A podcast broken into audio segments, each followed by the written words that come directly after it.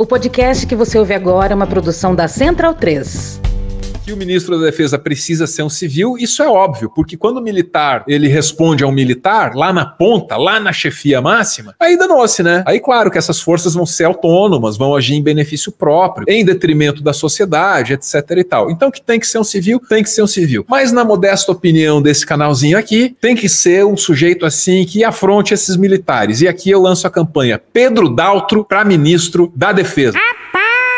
Enquanto isso, no futuro Ministério da Defesa. Um dia eu seus filha da p.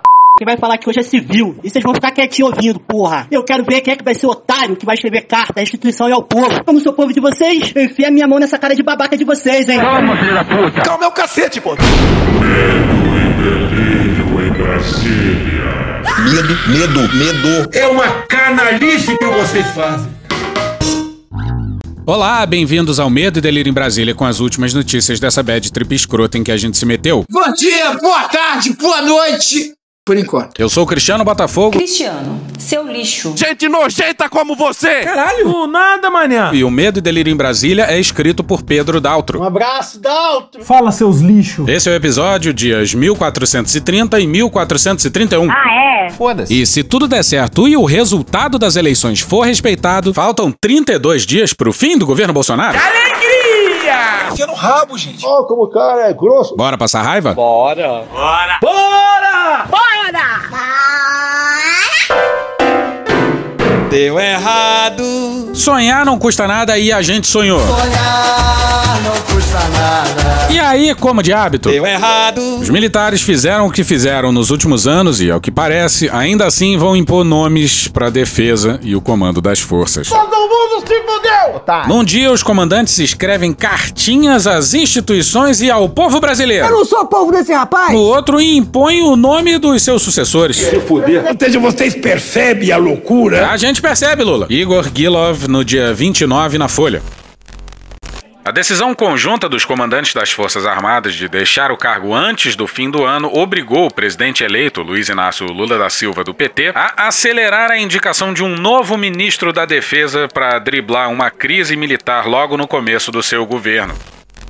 É uma sucessão de absurdos. Uma fonte infinita de perturbação mental. Nunca antes. Os comandantes passaram os cargos no fim do ano. Nunca. Aí agora eles mesmos, os decidem antecipar a cerimônia. Por que será? E o governo eleito, pelo visto, aceitou. Não pode, cara. Você tá maluco. Você tá maluco. E o Lula não foi obrigado, não. O Lula cedeu. Lula é bicampeão mundial de conciliação. E pra quem acha que o governo eleito não podia fazer nada, bastava não indicar os novos comandantes. Espera até o ano que vem. Diz aí, Bolsonaro! A pressa não se justifica. Só tem cerimônia de troca antes da posse se o governo eleito designar os novos comandantes, pô. Está faltando brio, está faltando fúria.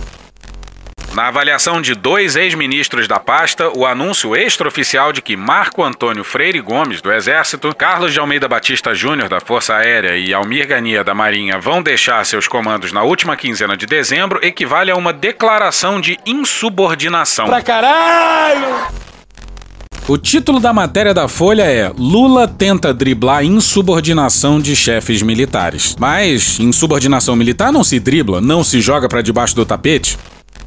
Para os dois ocupantes da defesa de governos diferentes, os chefes militares sinalizaram para a tropa que não aceitam integralmente a autoridade de Lula. Nossa! Por óbvio, isso não é um golpe, mas abre um precedente perigoso nos escalões inferiores.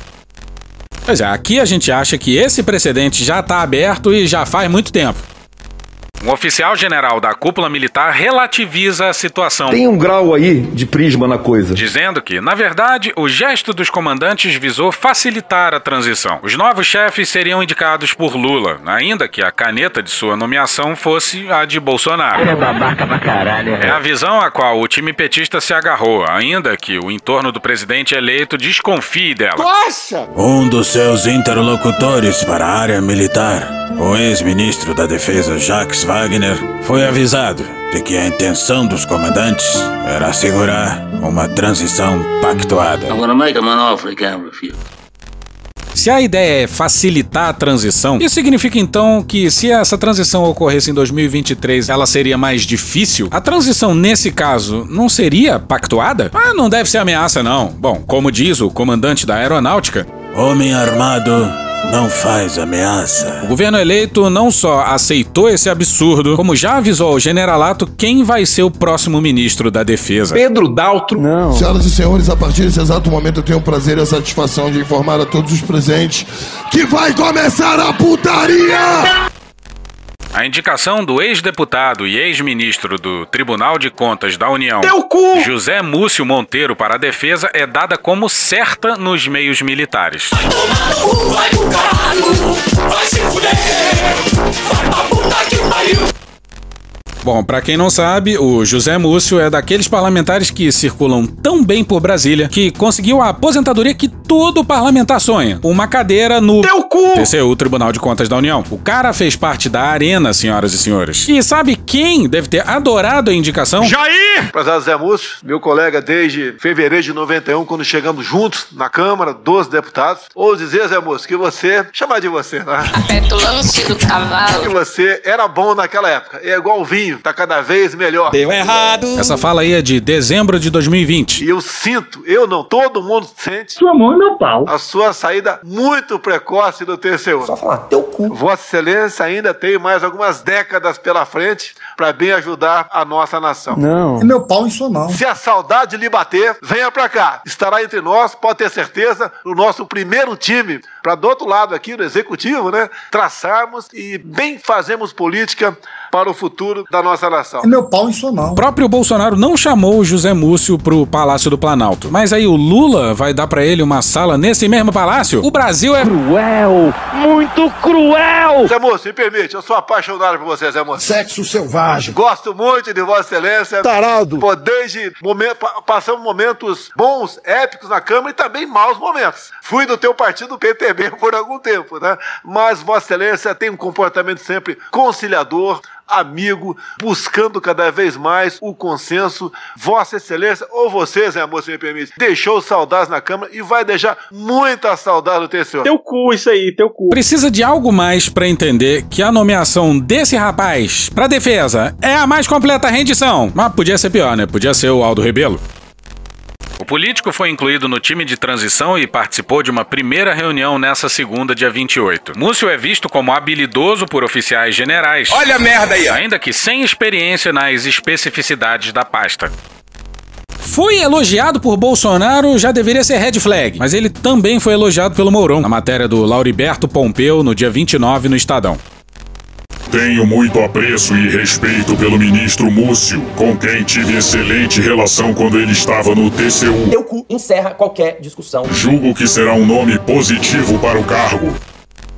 Na moral. Meu irmão, na moral. A gente até tava preparado pra um nome meio merda de um civil na defesa. Mais um, que tem admiração do Bolsonaro e do Mourão. Pra isso a gente não tava preparado, não. A chapa presidencial desse governo verde-oliva há de aplaudir essa indicação. Doideira! E aqui vale a famosa frase: Sabe o que os civis brasileiros têm mais do que os civis mundo afora? Tem mais é que se fuder! Eu não suporto mais. Volta pro Igor Gilov na Folha. Mais importante na visão desses fardados é que ele não é um petista raiz como Wagner, um dos preferidos no PT pro posto. E o PT, hein? Eles não aceitariam nem mesmo o ministro da Defesa que deu o comando do exército pro Vilas Boas e que nunca falou um ai contra os militares, muito pelo contrário. Se ele for mesmo anunciado na semana que vem, Múcio deverá escolher os novos comandantes e trazer para si a paternidade da indicação. Que seja um balão de ensaio, que eles recebam muita reação ruim e que não aconteça. Mas a paternidade da indicação é fácil. É dos militares. Os generais sempre deixaram claro que os novos comandantes deveriam ser os mais antigos de cada força. E aí, os favoritos na linha de evitar marola política são os mais antigos oficiais generais de cada força. Tem inclusive vários absurdos. Júlio César de Arruda no Exército, Marcelo Canetz Damasceno na FAB e Aguiar Freire na Marinha. Não há uma regra escrita, mas por tradição, a escolha de um chefe de força envolve os três mais antigos oficiais generais. Marola política. Onda, onda, olha a onda. Marola política, porra, uma sucessão de ameaças vindas até da ativa. Isso não é marola, não. E vamos falar de tradição? Isto sim é a tradição! Por tradição, o exército celebra golpe e louva torturador, porra. Então foda-se a tradição. A tradição do exército é combater inimigos internos, é derrubar corpos brasileiros. Porra, urge mudar tradições militares então. Mas calma que piora. É tudo tão louco e absurdo que a defesa vai ser a única pasta a não ter um grupo de transição. Isso é rendição. Nonato Viegas no dia 29 no bastidor. Um grupo formado por três ex-comandantes de força e dois altos oficiais da reserva sugeriu a Lula que desista de indicar um grupo de trabalho para a defesa. Sabe que você é muito petulante. E anuncie diretamente o ministro e os futuros comandantes de Exército, Marinha e Aeronáutica, para que eles cuidem da transição. Mas que filho da puta, olha aí, veja você.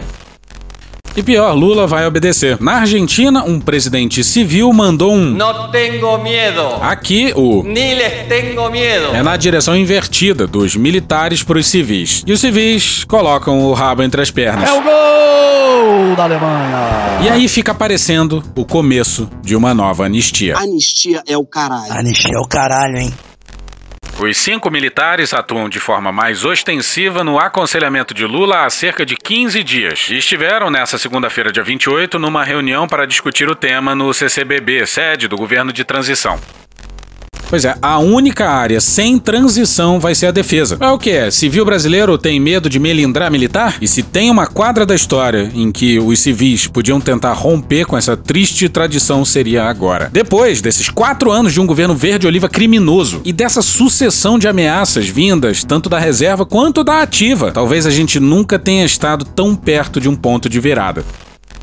São eles o general Marco Edson Gonçalves Dias, que atua na segurança de Lula nessa campanha, e o general Enzo Peri, que comandou o exército entre 2007 e 2015. Os tenentes brigadeiros do ar Juniti Saito e Nivaldo Rossato, que comandaram a aeronáutica nas gestões de Lula e de Dilma. E o ex-ajudante de ordens de Lula, o major brigadeiro do ar Rui Chagas Mesquita.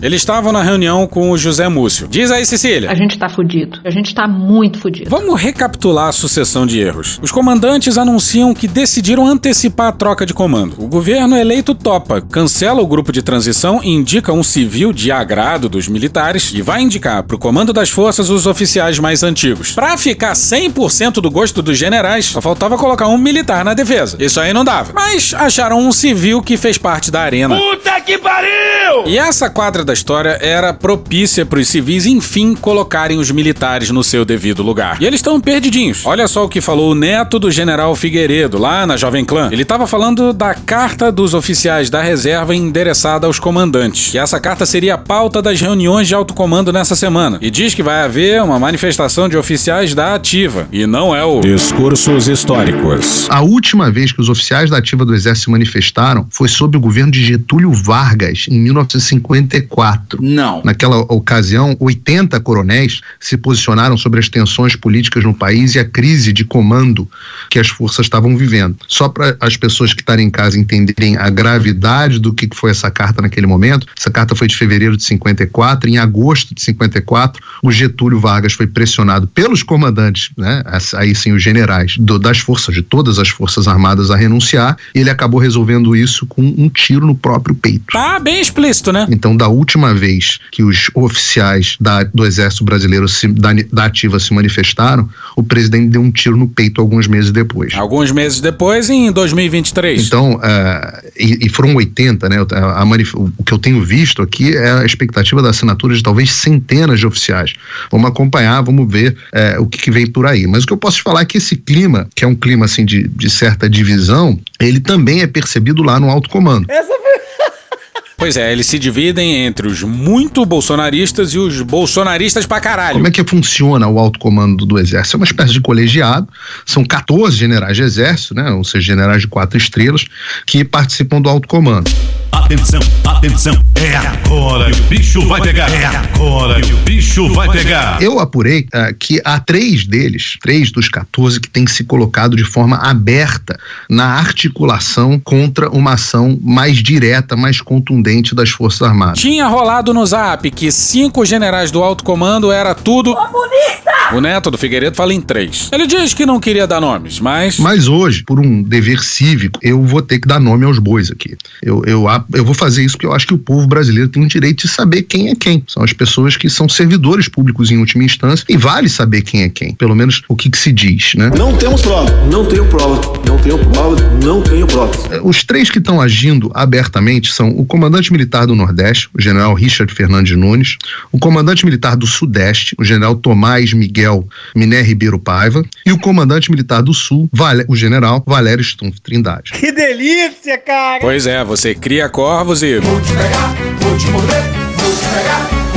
O general Richard, com as pessoas que eu comentei, ele é tido como alguém de um perfil mais acadêmico e que tem algumas posições uh, mais ideológicas que são muito à esquerda para o padrão do Exército Brasileiro. Pois é, esse cara era o número dois do Braga Neto na intervenção no Rio de Janeiro. Ele deve saber mais sobre a morte da Marielle que qualquer um. Ele foi o secretário de Segurança Pública do Rio de Janeiro durante a intervenção. Já os generais Tomás e o Stumpf têm histórias que eu achei mais interessantes, pelo menos pelo que eu pude é, entender né, e aprender com as pessoas com quem eu conversei. O general Tomás, vejam vocês, ele foi ajudante de ordem do Fernando Henrique Cardoso por seis anos. Então, ele é tido, ele foi ajudante de ordem, se não me engano, por quatro anos, saiu, fez ECM, voltou e voltou como ajudante de ordem. Então, ele é tido como lá dentro, dentro do comando, como o que mais entende de política, de articulação e etc. E também é tido como uma pessoa bem mais progressista. Caralho! Essa foi. De novo, vale repetir, esse aí é o neto do Figueiredo na Jovem Pan. Quando ele foi comandante da AMAN, por exemplo, é a academia, né? Academia Militar das Agulhas Negras, que forma os oficiais do Exército, muita gente reputa ele uma mudança na formação acadêmica né, dos nossos é, militares do Exército, que hoje impactam negativamente a formação deles, umas coisas bastante progressistas para a AMAN. O que me leva a mais uma reflexão, né? Será que os nossos bravos comandantes, eu duvido, mas não, não consigo deixar de pensar, será que os nossos bravos comandantes estariam colocando a sua carreira e os seus interesses pessoais à frente do juramento de defesa à pátria que eles fizeram? Eu tô passada, chocada. E olha a descrição do rapaz. Meu avô contava em, em 64, eu me lembro muito do meu avô sentado à mesa, assim. Sentar na mesa! De lanche, assim, da gente. Ele pegava o, o pão e tirava o miolo. Eu me lembro muito disso. E ele ficava brincando com o miolo, assim, do pão, fazendo umas bolinhas. Foda-se. E ele ficava falando assim: não, em 64 foram os coronéis que empurraram os comandantes. E eu não tô dizendo que a gente vive um novo 64, eu só tô fazendo uma analogia aqui. Uhum. No início de 1964, assim era o dia a dia. Agitação, desordem, intranquilidade. O povo exigiu o fim da anarquia. O exército, solidário com as legítimas aspirações do povo, cumpriu sua missão constitucional garantindo a lei e a ordem. Uhum.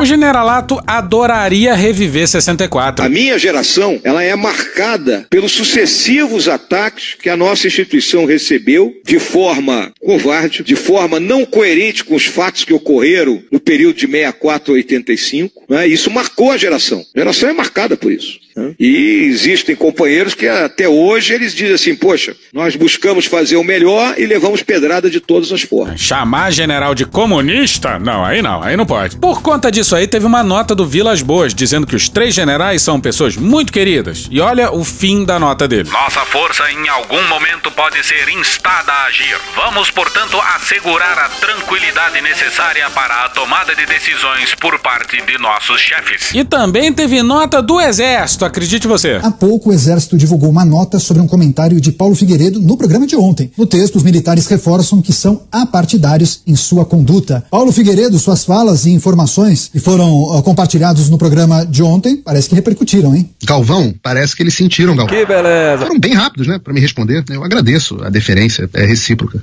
Também tenho bastante deferência pelos senhores. Só acho que não foram muito rápidos para responder da mesma forma quando o Alexandre de Moraes ignorou o relatório das Forças Armadas sobre as eleições. Faltou esse esse prazo aí de poucas horas para resposta, não veio, né? Até agora não veio. Pois é, senhoras e senhores, os generais perdidinhos tendo que lidar com a insatisfação daqueles que mais valorizam as Forças Armadas. Tem general sendo chamado de comunista na Jovem Pan pelo neto do general Figueiredo, porra. E olha o Malafaia. Ele tinha tirado férias num resort, mas voltou para casa enfurecido. Certamente recebeu mais notícias dos seus advogados. Senhor presidente Jair Messias Bolsonaro, o senhor é o presidente legal em exercício. O senhor tem poder de convocar as Forças Armadas para botar ordem na bagunça que esse ditador fez. E se os militares não quiserem te obedecer, o Código Penal Militar, artigo 5 e o 319, são presos! Toma, filho da puta! Toma! Pois é, o Malafaia tá falando em prisão de general. Traz pra mim, Marquinhos, traz pra mim. Muito bom, muito bom. E parafraseando o Boechat, o Malafaia tá querendo ser preso, mas não tá sabendo pedir. E o governo civil eleito fazendo todas as vontades dos militares que tomam porrada de tudo que é lado. E aí a gente repete, se os civis não mudarem a relação que tem com os militares agora, talvez a gente nunca mais mude. Nos cabe a responsabilidade de fundar uma paz basada não el olvido, sino en la memoria, no en la violencia, sino en la justicia. Esta es nuestra oportunidad y quizá sea la última. E bora pro excelente Rafael Moro Martins. Rafael Moro Martins é o bom humor. No Intercept no dia 29. Madrugada de segunda-feira, 28 de novembro. Quatro tiros de calibre 38 são disparados contra as portas de um bar, àquela altura fechado, na Asa Norte, plano piloto de Brasília.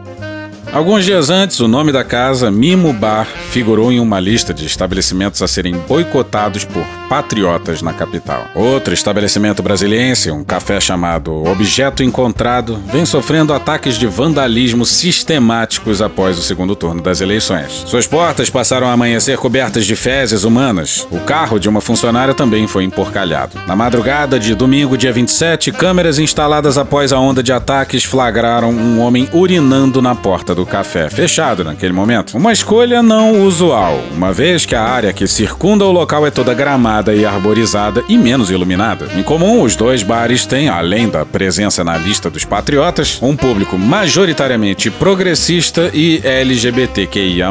E a vizinhança de blocos residenciais habitados por oficiais da Ativa e da Reserva do Exército. Em 1 de novembro, véspera dos primeiros protestos golpistas de inconformados com a vitória eleitoral de Luiz Inácio Lula da Silva e Geraldo Alckmin, tiros atingiram um escritório do Partido dos Trabalhadores em Pontal do Paraná, litoral do estado. Como nos casos em Brasília, escolheu-se um horário em que não havia ninguém no local. A ideia era, ao menos por hora, assustar, meter medo, intimidar. São três entre tantos casos registrados nos últimos dias que trazem à lembrança um modus operandi que o Brasil não via desde a virada de 79 para 80. Naquela época, os alvos eram bancas que vendiam jornais alternativos que denunciavam a já então moribunda ditadura militar. Os ataques ocorriam quase sempre de madrugada, usando bombas ou simplesmente ateando fogo. Os terroristas passavam o recado de que os jornaleiros não deveriam colaborar com o comunismo. Soa familiar? Só em São Paulo a ditadura atacou 30 bancas naquele período.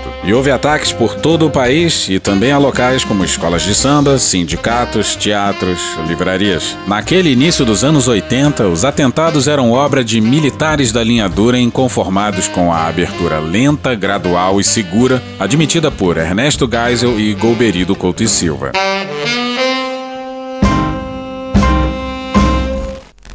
Dentre esses militares da linha dura estava o general Heleno. Estupefato. Então, ajudante de ordens do Silvio Frota, que queria o golpe dentro do golpe. Volta pra matéria ocorriam sob o olhar complacente das polícias estaduais, que o mundo descobriria anos depois eram cúmplices de torturas e assassinatos nos porões da ditadura. E culminaram em 30 de abril de 1981 no atentado no Rio Centro. O Exército, com o auxílio da Polícia Fluminense, criou uma farsa para causar terror entre os quase 10 mil presentes em um show que comemorava o Dia do Trabalhador. Buscava-se colocar a culpa em movimentos de esquerda e justificar uma nova guinada autoritária. Mas Mas a bomba explodiu antes da hora no colo de um sargento. Estripou o capitão sentado ao lado dele no carro estacionado no Rio Centro e expôs também a canalice que se armara. Após o episódio, o governo do último ditador militar, João Batista Figueiredo, avô de um patético comentarista da Rádio Jovem Pan, tombou para nunca mais se levantar. Os terroristas de extrema direita, por prudência, acham melhor se retirar para a sarjeta mais próxima. Ao menos desde 2018, quando uma caravana liderada por Lula foi alvejada a tiros em Laranjeiras do Sul, no Paraná, num caso que a polícia e o Ministério Público locais jamais se deram ao trabalho de esclarecer, a Tigrada tem se sentido à vontade para voltar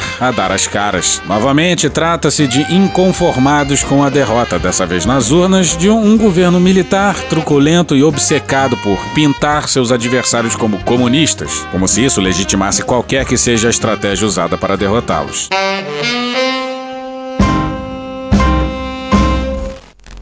E agora, alguns dos generais bolsonaristas, na cabeça dessa gente maluca, viraram comunistas! O tempo é o senhor da razão.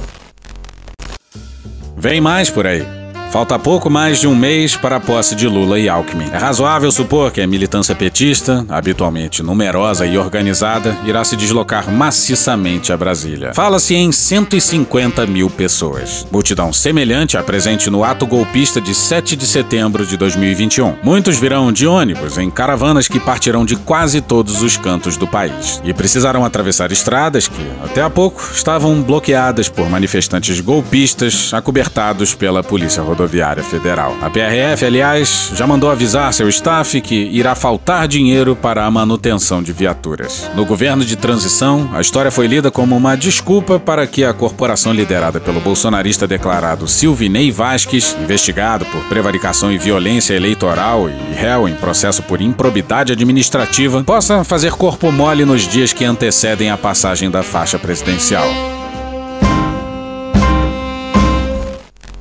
E o Silvinei vai completar o ano ainda como diretor da PRF. Diz aí, instituições! Eu quero dormir, porra! O último legado do governo de Jair Bolsonaro e seus cafajestes é a volta ao Brasil de um terrorismo da extrema-direita de intricadas e insondáveis conexões com o aparato estatal de segurança pública. Que estejamos atentos para prevenir o novo Rio Centro. Diz aí, Mourão. Se o nosso governo falhar, errar demais, todo mundo erra, mas se errar demais, essa conta irá para as Forças Armadas.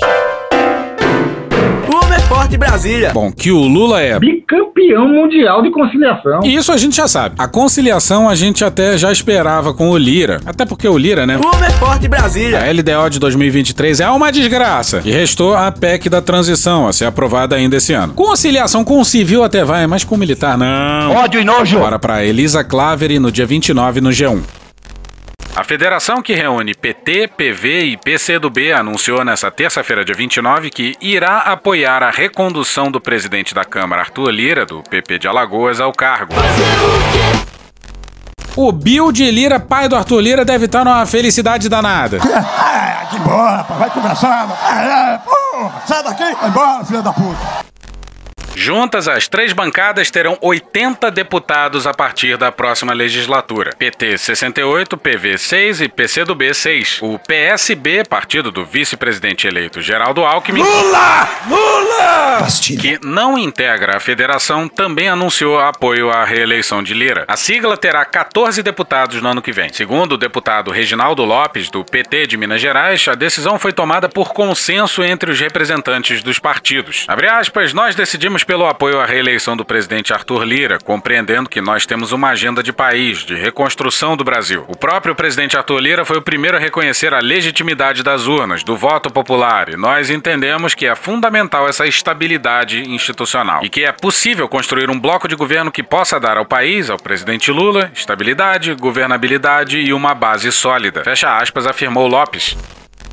Pois é, a quadra da história é tão bizarra que reconhecer resultado eleitoral agora virou qualidade. E se bobear, o Lira se reelege de maneira unânime. É foda. E lembrando que o PT tem um trauma da disputa entre o Quinalha e o Eduardo Cunha. E o Renan Calheiros defendia outra saída que não a PEC. Algo a ser discutido ano que vem, mas imagina o governo Lula começando sem os 600 reais de auxílio e tendo que executar aquela LDO suicida de 2023. Isso seria feio mesmo com a PEC aprovada. Imagina sem. E o Lira, claro, vai dar um jeito de de repor as emendas do relator bloqueadas.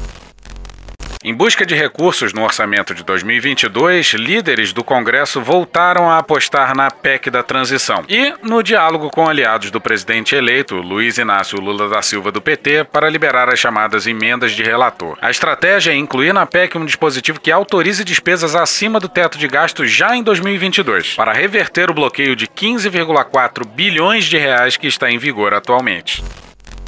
No dia 30, rolou uma votação numa comissão tentando barrar as emendas do relator e só dois parlamentares foram contra. A Fernanda Melchiona, do PSOL, e o Elias Vaz, do PSB. Bora para Natália Portinari no dia 30 no Globo. O deputado Enio Verri disse que não vê incoerência no posicionamento do PT. Segundo ele, o partido continua sendo contrário ao orçamento secreto, mas ele defende que é preciso propor o fim dessas emendas depois da posse e não agora durante a transição.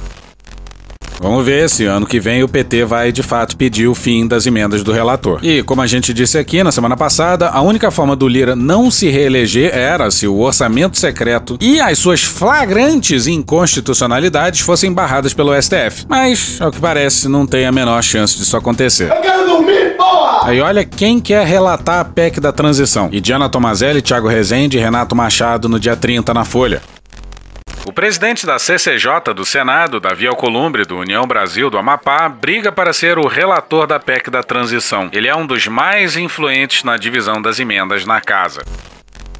O Alcolumbre fez a festa com o orçamento secreto. Imagina o Lira numa casa e o Alcolumbre na outra. Puxa daí, Cunha. Que Deus tenha misericórdia dessa nação. E hoje a gente fica por aqui. Este episódio usou áudios de Meteoro Brasil, Programa do Ratinho, Super Amigos, UOL, TV Brasil Cara Tapa, Gil Brother, Hermes e Renato, Galãs Feios, Poder 360, TV Brasil Gaveta, Casimiro, Thiago Santinelli, Choque de Cultura, Igor Guimarães, Carla Bora, Mocidade Independente, Padre Miguel, Samuel Mariano, Gustavo Mendes, Fala de Cobertura, TV Senado, Dom Juan, Intercept Brasil, Franciel Cruz, Leandro Rassum, O Poderoso Chefão, Mr. Catra, Midcastes, Júlio Victor Januário de Oliveira, o cara do engarrafamento da Brasil, John Williams, Elaine Gontijo, Jacabon, Tradição, Stallone Cobra, Rede Globo, Greg News, Cecília Oliveira, SATV, Jovem Pan, Canal Meio, Piscirico, Sport TV, SDH, Argentina, Rádio Band News FM, Copyhead, CP PLP, TV Câmara, pô. Titãs, Conversas Cruzadas Desmascarando. Regina Roca, Chico Botelho, Planalto, Metrópolis, Band News, Panorama CBN. Léo Stronda, Daniel Forlan, João Carvalho, Valem Bandeira e The Office. Thank you! Contribua com a nossa campanha de financiamento coletivo. É só procurar por Medo e Delírio em Brasília no PicPay ou ir no apoia.se barra Medo e Delírio. Porra, doação ao caralho, porra. Não tem nem dinheiro pra me comprar um jogo de videogame, morou, cara? Pingando um capilé lá, vocês ajudam a gente a manter essa bagunça aqui. Assine o nosso feed no seu agregador de podcast favorito e escreve pra gente no Twitter. A gente joga coisa também no Instagram e no YouTube. E o nosso Faz Tudo Bernardo coloca também muita coisa no Cortes Medo e Delírio no Telegram. E agora a gente também tem uma loja, loja.medo e delírio em Brasília.com.br. Eu sou Cristiano Botafogo, um grande abraço e até a próxima. Bora passar a raiva juntos? Bora! Permite uma parte? Me permite uma parte? Não lhe dou a parte. Não lhe dou a parte. Eu não permito. Não sou obrigada. Aqui é Carla Zambelli, deputada federal por São Paulo. Senhores generais quatro estrelas, vocês são os guardiões da nossa Constituição. Na falta de supremos que alvejam e rasgam a nossa Constituição, os senhores são a garantia da lei e da ordem. E nós contamos com os senhores. Há 29 dias, pessoas, milhares, milhões de pessoas estão nas portas dos quartéis generais pedindo, clamando SOS. Save our souls. Salve as nossas almas. Estão pedindo aos senhores. Salve as nossas almas, generais quatro estrelas. E eu peço para que os senhores olhem, olhem um pouquinho menos para dentro de si e para o nome dos senhores perante a história e olhem nessa lâmina do tempo que está acontecendo hoje, 29 de novembro perante o mundo e perante os próximos anos. E pergunto aos senhores: dia 1 de janeiro, senhores generais quatro estrelas, vocês vão querer prestar continência a um bandido ou à nação brasileira? Não é hora de responder com carta de se dizendo apartidário. É hora de se posicionar. De que lado da história vocês vão ficar? Do lado da história que é implantar o comunismo e tirar as nossas liberdades? ou do lado da história dos brasileiros que estão clamando, salvem as nossas almas, diante dos quartéis generais. Puta que pariu. Porra. Porra. Porra. Porra. Putinha do poço. Problemas? Pornô. Pornô. Paralelepípedo de crack. Paralelepípedo de crack. Paralelepípedo de crack. Frente Putin. Frente Putin. Frente Putin. Frente Biden. Frente Biden. Frente Biden. Frente Lula. PowerPoint. Presidente, por que sua esposa Michele recebeu 89 mil de Fabrício Queiroz? Parte terminal do aparelho digestivo. Pum. Que bom do bom. Agora, o governo tá indo bem. Eu não errei nenhuma. Eu não errei nenhuma. Zero. Porra. Será que eu tô errando falar isso daí? Não tem como não dar errado. Vai dar errado. Tem tudo para não dar certo. O cu dilatado. Lula ou Bolsonaro? Qualquer pessoa me perguntar Satanás ou Bolsonaro, eu vou responder Satanás. A verdadeira polarização é entre os que querem o direito de viver e os que querem o direito de matar. De que lado você tá? A verdadeira polarização é entre o meu pau e a sua mão. Polarização é meu pau na sua mão. Sempre importante frisar. Ô, oh, glória. E no final do arco-íris tem um baldinho de cerveja gelada. Foda-se. Acabou? Acabou.